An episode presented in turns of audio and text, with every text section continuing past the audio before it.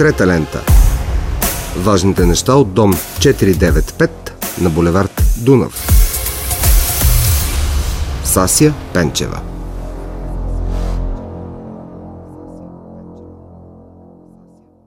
В този епизод на подкаста Трета лента ще ви представя разговора ни с архитект Венцислав Илиев. Няма да е пресилено, ако кажа, че на него дължим спасяването на много градски пространства и архитектурни шедьоври в Русе. Нещо повече, освен спасител, той е изключително внимателен при проектирането на нови сгради, чието съседи са поне 100 годишни. С това искам да кажа, че събеседникът ми много добре разбира и цени стоеността на архитектурното наследство и работата му не контрастира, а допълва ансамбъла. Негови сгради имат признанието на гилдията с множество награди. Оценката на публиката също е категорична. С архитект Илиев говорим днес за сградата на летище Русе. Чуйте колко е важно тя да бъде запазена в вида, в който е съхранена от посторяването си през 76-та до сега. Откровено да си кажа, не вярах, че ще успеем да постигнем тази победа. Победа го казвам с гордост. Е, първо се радвам, че нещо се овенча с успех, то в границата на една календарна година. Второ се радвам, че това става за Русе и в Русе. Трето, радвам се, че това е първата сграда от епохата на те наречения социализъм, обществена сграда. Няма друга, която ще бъде обявена за паметник на културата. Да използвам този израз, това е по-популярен. Иначе недвижимо културно наследство. Това е много голям пробив в мисленето на Института за паметници на културата или на Националния институт за недвижимо културно наследство. Може би се дължи на това, че имате нов ръководител, архитект, който така пораздвижва нещата. Така от известно време на само, да речем, няколко години, 3, 4, 5, а може би и повече, се усеща един интерес към този период от културната история в света и в България по-специално. Тоест, времето е те наречения модернизъм. Той е от 1000, след Първата световна война, 900-та година и продължава и до ден днешен. Нали, тя няма времеви граници все още. Въпреки, че има къде-къде, примерно друг би ми опонирал, че не съм съвсем точен, вероятно да, тъй като понятието стил, мода в архитектурата, поне за архитектурата говорим, са понятия, които си още не са много добре дефинирани. Аз няма да изпадам в тези подробности, защото те не представляват за никого никакъв интерес. Но има характерни неща, които са много важни и които могат да поставят сгради, не само сгради, но и инженерни съоръжения, даже, в този контекст, за който говорим времеви и стилистичен, да го кажем най-общо. Това означава ли, че сградата на халите в Руси, която е строена през 30-те, да, е абсолютно. равна като абсолютно. стил с летището? Между прочим, сградата на халите е обявена за недвижимо културно наследство. Това е забележителна сграда като, и като архитектура, и като инженерно съоръжение, като конструкция. Тя е фантастична, само че в момента нищо не може да се види, защото всичко е скрито с един качен таман великолепните арки и това хале, общо взето, не са вижте. Да. Но по-възрастните русенци я помним. Така. Този е до военния период. След военния период, т.е. след 1944 година насам, когато започва вече социалистическия период, който се характеризира най-напред с те наречения сталински, сталинска архитектура. Нали, получила е това наименование – Монументалност някаква. Монументалност, да. между другото, тя е отхвърлена като естетика, но там има също голямо майсторство в някои от сградите. В Русе и... имаме университета, Централна да, гара, да, университета, Дома на културата. Дома на култура, операта също. Дайте забравя, че и тя е строена в този период. Тя е забележителна сграда също. Това е ясно до някъде. Но след това, след 56-та година, след априлския след пленум, априлския пленум настъпва едно коренно ново развитие на, на естетиката в архитектурата и това може да се каже, че ранният период на, на социалистическата архитектура всъщност понятието социалистическа не е, не е съвсем уместно, защото същите неща ги имаме оттатък. Оттатък желязната завеса. Нещата, които са създадени в този период, да речем да говорим за летището, по нищо не отстъпва от едни великолепни обекти, които са оттатък. Тоест, стремежа на нашите творци да се докажат, че не отстъпват по качества от своите колеги от Татък е била много силно изразена. Това особено въжи в музиката. В класическата музика, където съм много, как се каже, фамилно обвързан с тази тема и много добре знам какво говореха хората от това поколение, творци в музиката. Същата работа и архитектурата и изкуство. Ги, ги забелязваме и тук и там вече. Само, че докато при музиката тя може да бъде и отхвърлена, защото музиката я чуваш, след това я забравяш. Тя може и да бъде репресирана, може да бъде и потикната напред. Лансирана. Лансирана. Докато при архитектурата нещата остават. Почвам да си мисля, че тогавашните партийни ръководители в стремежи са да, да, да, да докажат, че социализма е почти равностоен по отношение на прогреса и на техническите усъвършенствания, равнопоставен с другата част на света, са допускали и такива проекти. До някъде зависи за какво. Едно летище е една репрезентативна сграда, тя е представителна и по, по някакъв начин доказва това превъзходство, да го кажем, или пък е, стремеж към равнопоставеност. Защото да не се изложим пред чужденците? А, абсолютно. Тогава, точно в този период, от 63-та нататък до към 75-та, 6-та, 80-та година са създадени много качествени турби, архитектурни. За съжаление, много от тях са съсипани вече.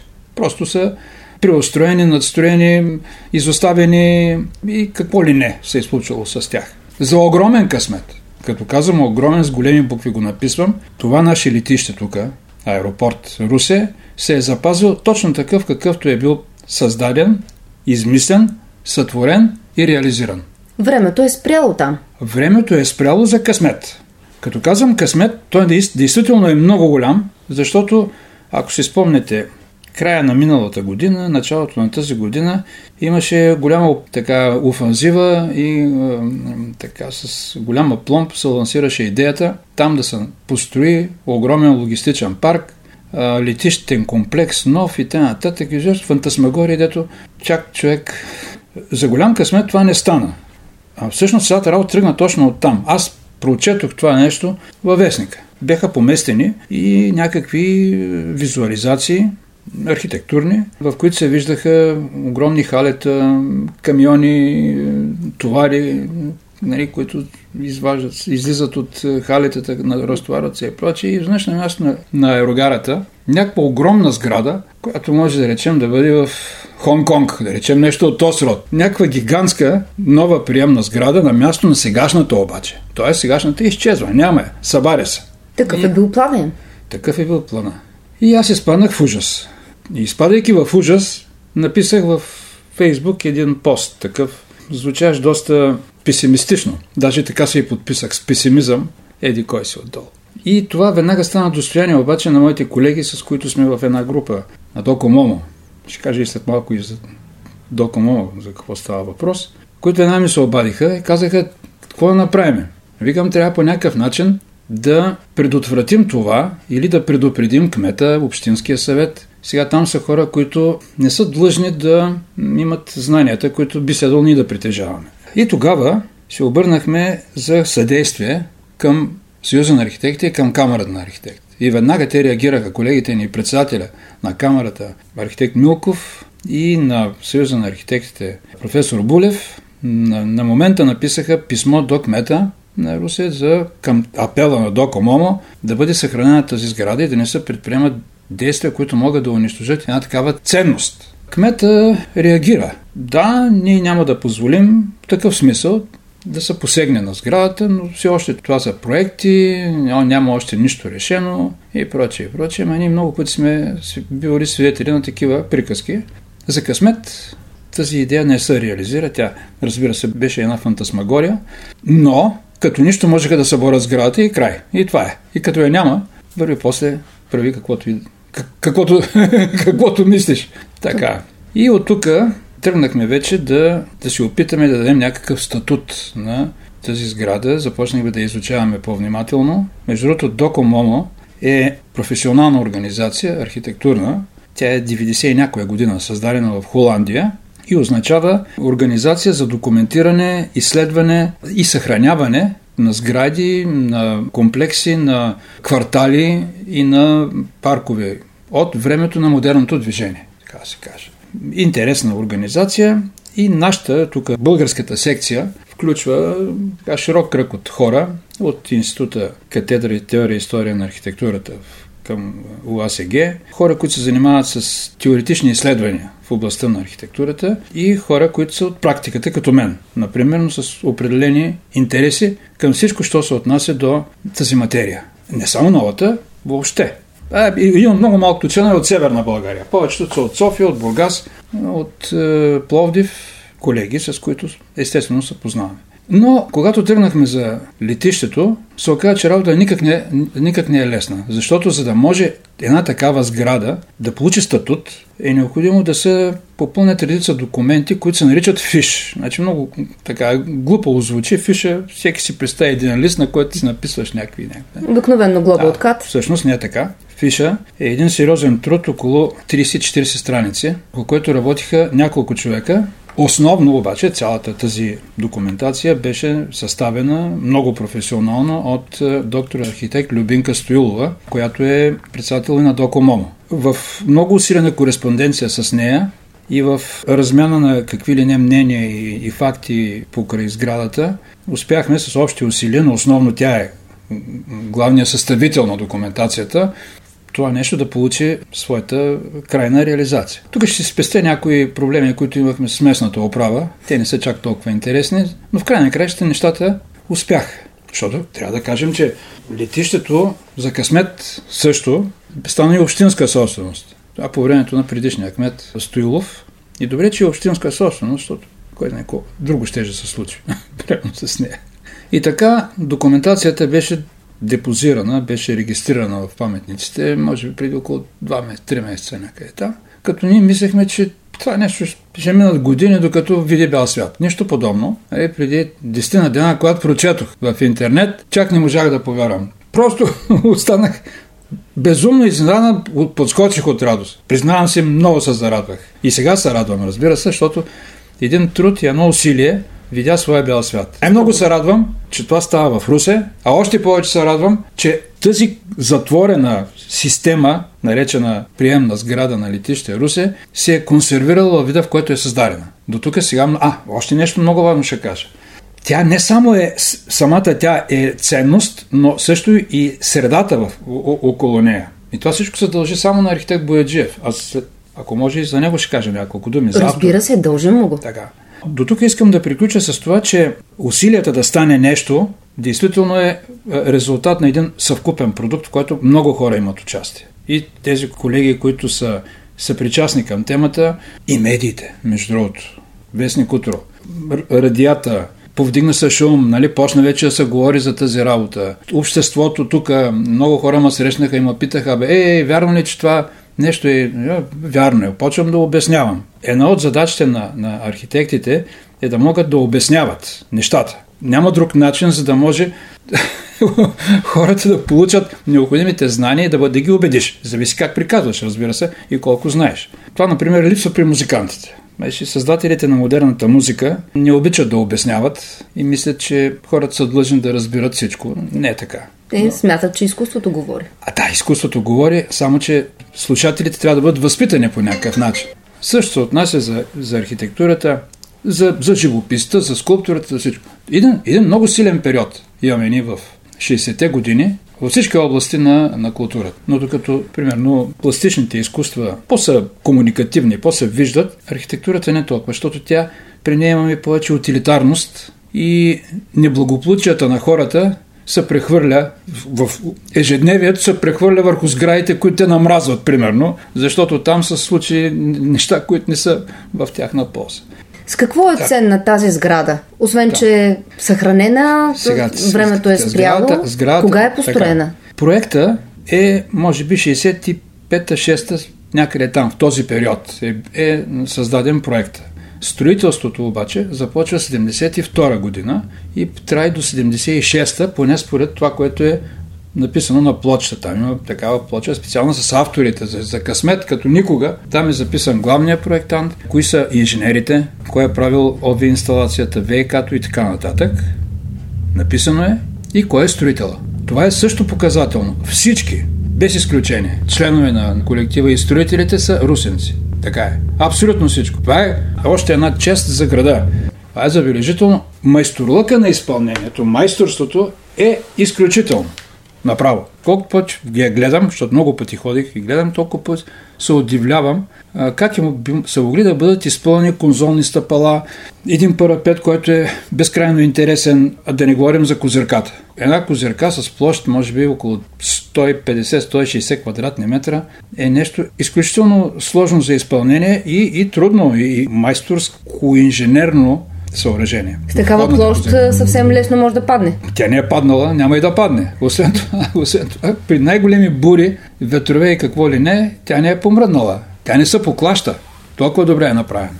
При нашите много да, екстремни... екстремни условия. Сега всичко това нещо, като се почне от първата линия върху пауса и се завърши до приемането на сградата, всичко се дължи основно на архитект Йордан Бояджиев.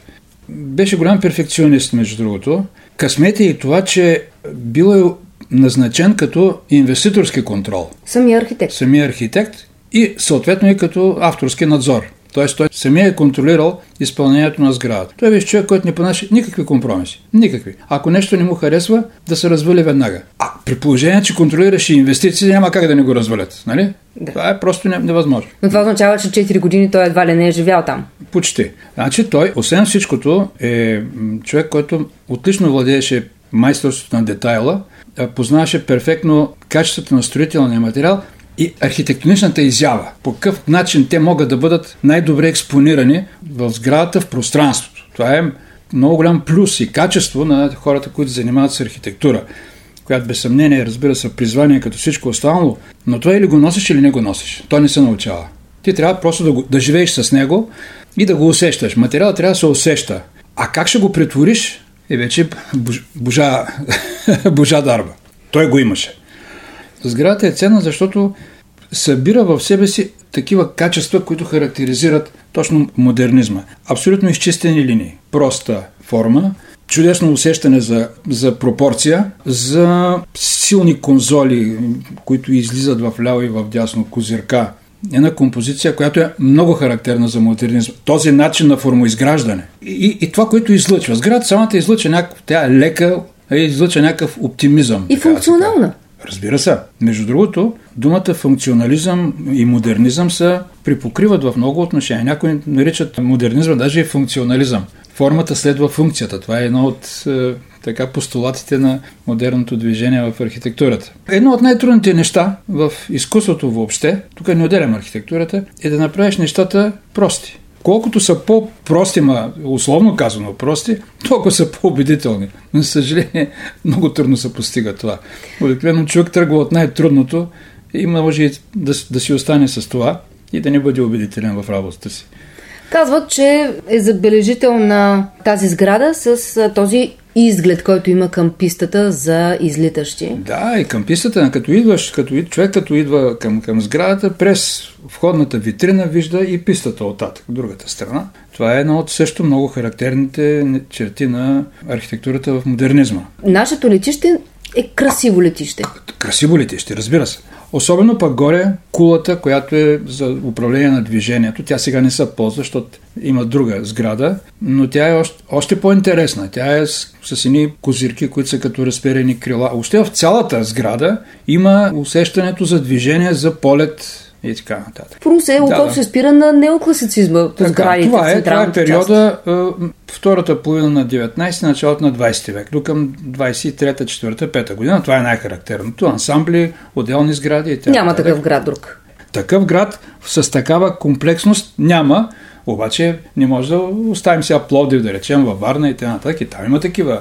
При нас обаче това е красотата, да, на която е. сме свикнали. Красотата, на която сме свикнали в комбинацията с паметника на солдата Арнолдо Цоки и въобще за какво говорим? Нали? Няма такова нещо. Всеки, който дойде, очите му се залепват там и така е, абсолютно вярно. Но ето, че имаме и с нещо да се похвалим и в друга епоха. Между другото, така сме си поставили и други задачи.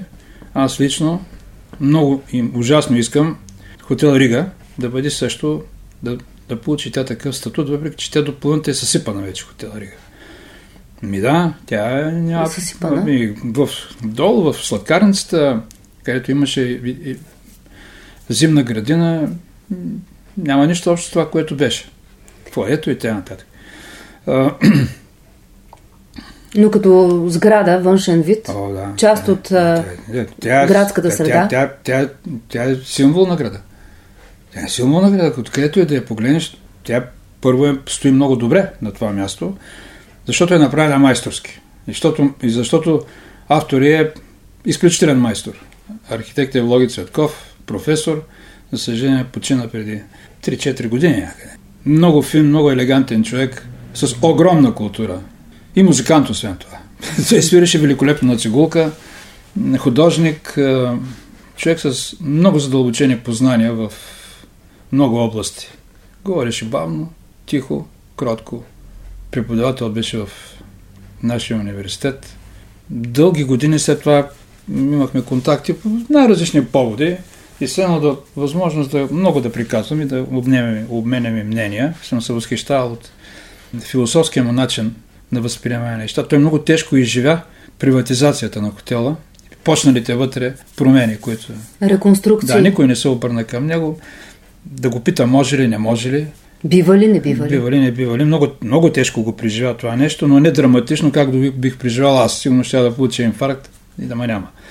Той обаче успяваше да намери някакъв баланс между живота, такъв какъвто не го, не го искаме, и, и мъдростта. Това беше той.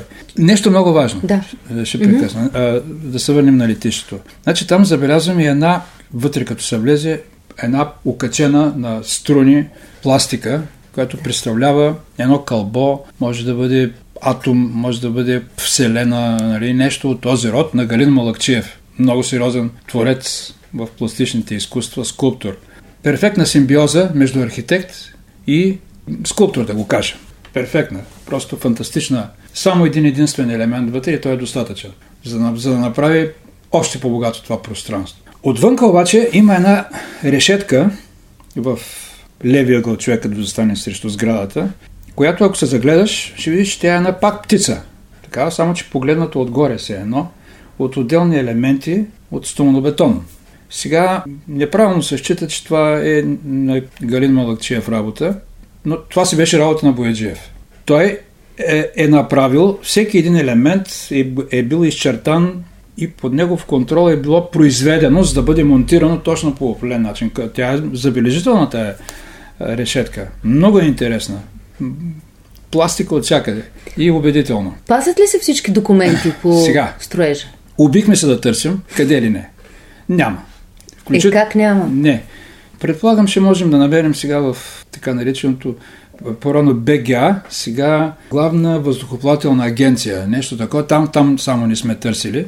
Бояджиев беше човек, който много, много си пазеше нещата. Обаче, когато почина, те се разхвърчаха. Дъщеря му каза, нямаме чертежи. Но тя предостави доста снимки и така и материали, но снимките са едно, а чертежите или пък документацията е друго, защото има и някои неизвестни работи. Например, мислехме, че това е, е била конкурсна работа и той на база на спечелен конкурс прави проекта. Да, но сега се натъкнах на една книга на бившия първи секретар Петър Данилов. Петър Данилов. Да, той пише специално за това нещо. Ние, казвам, му възложихме да, да проектира летището. То тогава често е ставало такова Това възлагане. често е ставало, обаче летището не е какво да е. Обикновено тези неща са, както и сега, са се възлагали от Министерството на транспорта. Тя тази сграда има и по-такъв статут.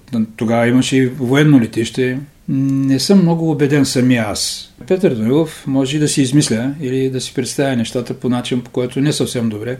Пиши спомени. Аз към спомените съм доста сериозни резерви. Може и да е така. Не смея да споря, но това е един момент, който не е изследван още. Не се знае. Със сигурност обаче се знае, че сградата, която е проектирана, е била построена най-напред в Търговище. На летището Сега, в Търговище. според Петър Данаилов, когато проектът е отишъл в Министерството и те са казали, а толкова много пари не можем да дадем, трябва да се съкрати дължината на сградата, съкрати с две оси и казва Петър Данилов, ние не се съгласихме. Какво значи ние не се съгласихме? Е малко съмнително, защото тогава командната система казва съкръщавай или няма да имаш никога летище или изчезваш. Нали? Такъв беше маниера на работа. Другото е че Бояджиев, който беше безкомпромисен човек, да е отказал да се занимава с това нещо, но ще да изчезне веднага. Щяха да го отстранят от всякъде. Не знам какво се е случило, може пък наистина така да е било. И тогава са казали, виж, направете някакъв вариант, защото ще строим в търговище, пък вие ще чакате.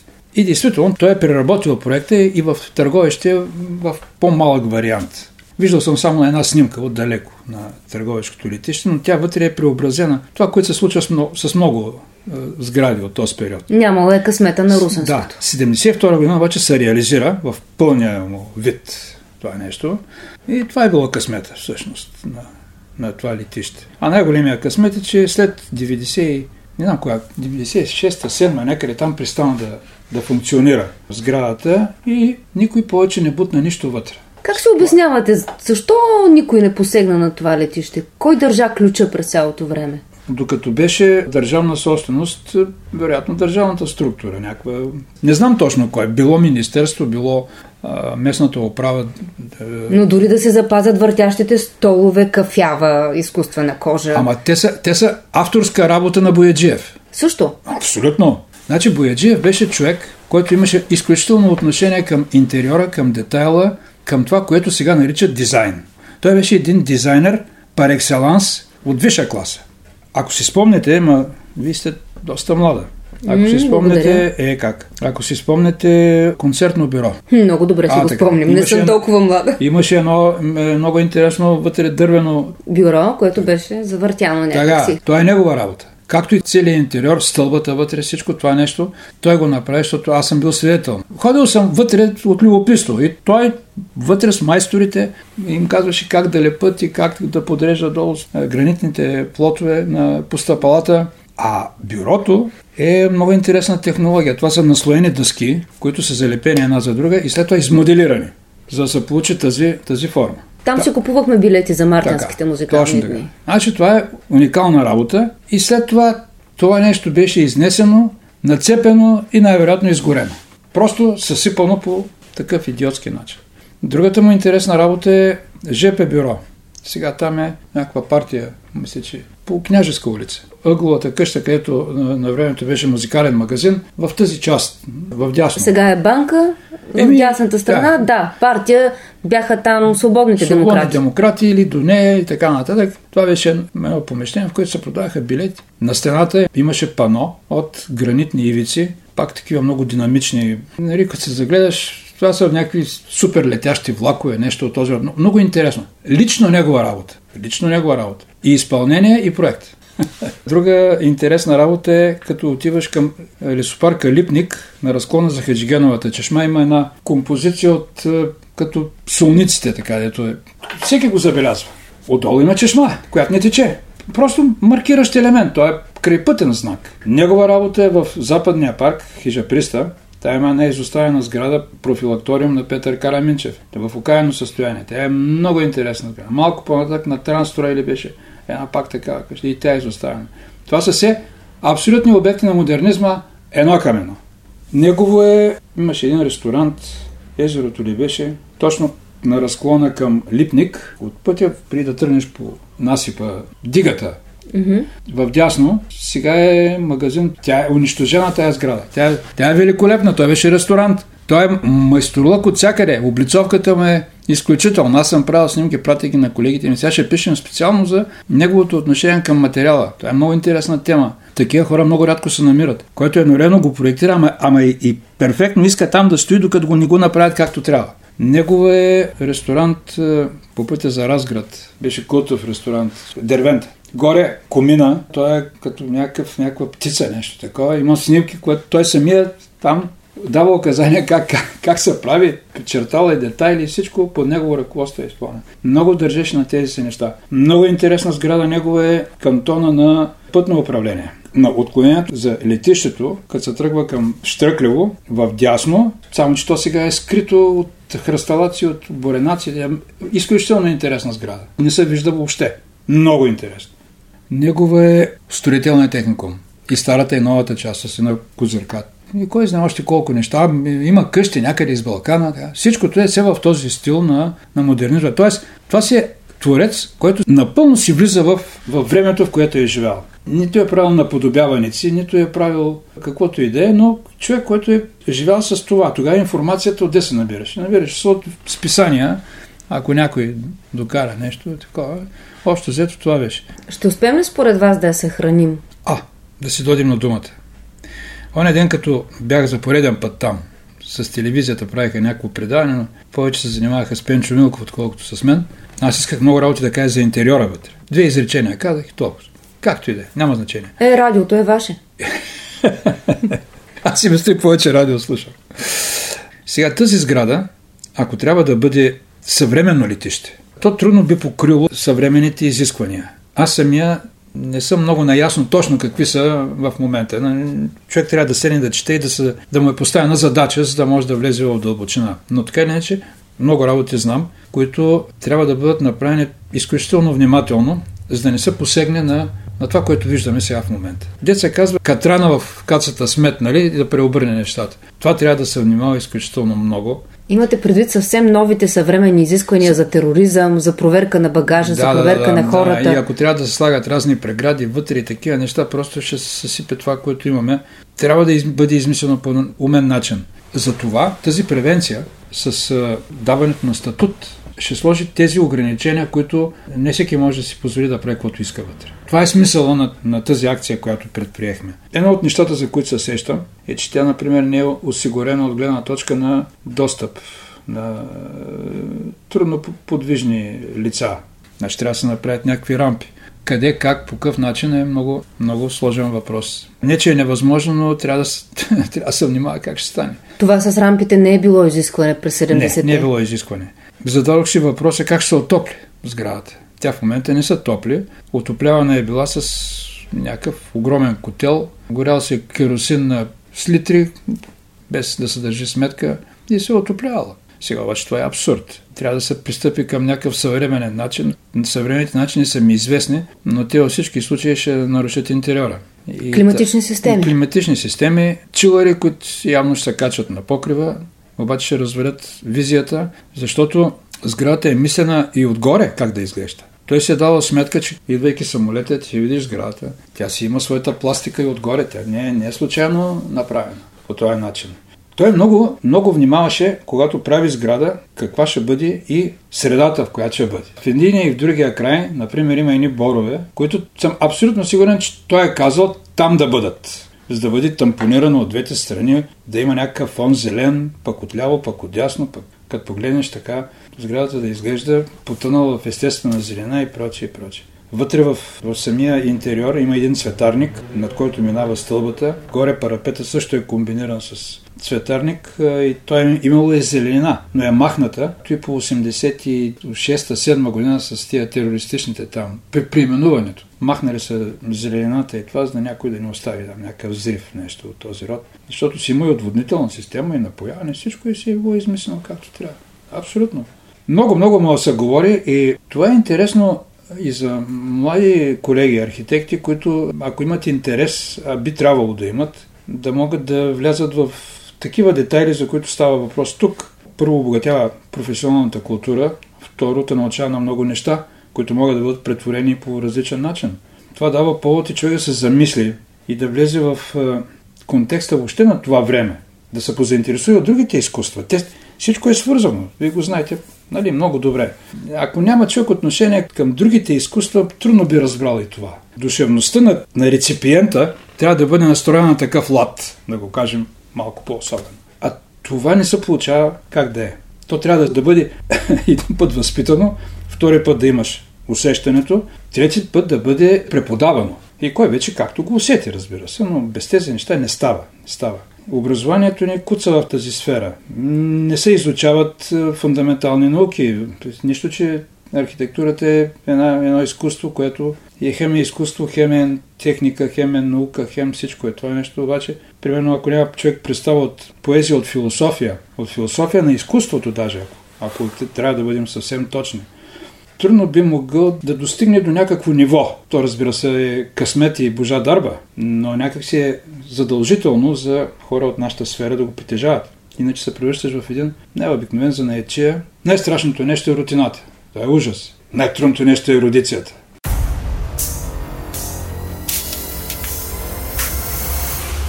Чухте епизод от подкаста Трета лента. Можете да ни намерите на сайта на Българското национално радио, в платформите Spotify и SoundCloud и каналите ни в Apple и Google.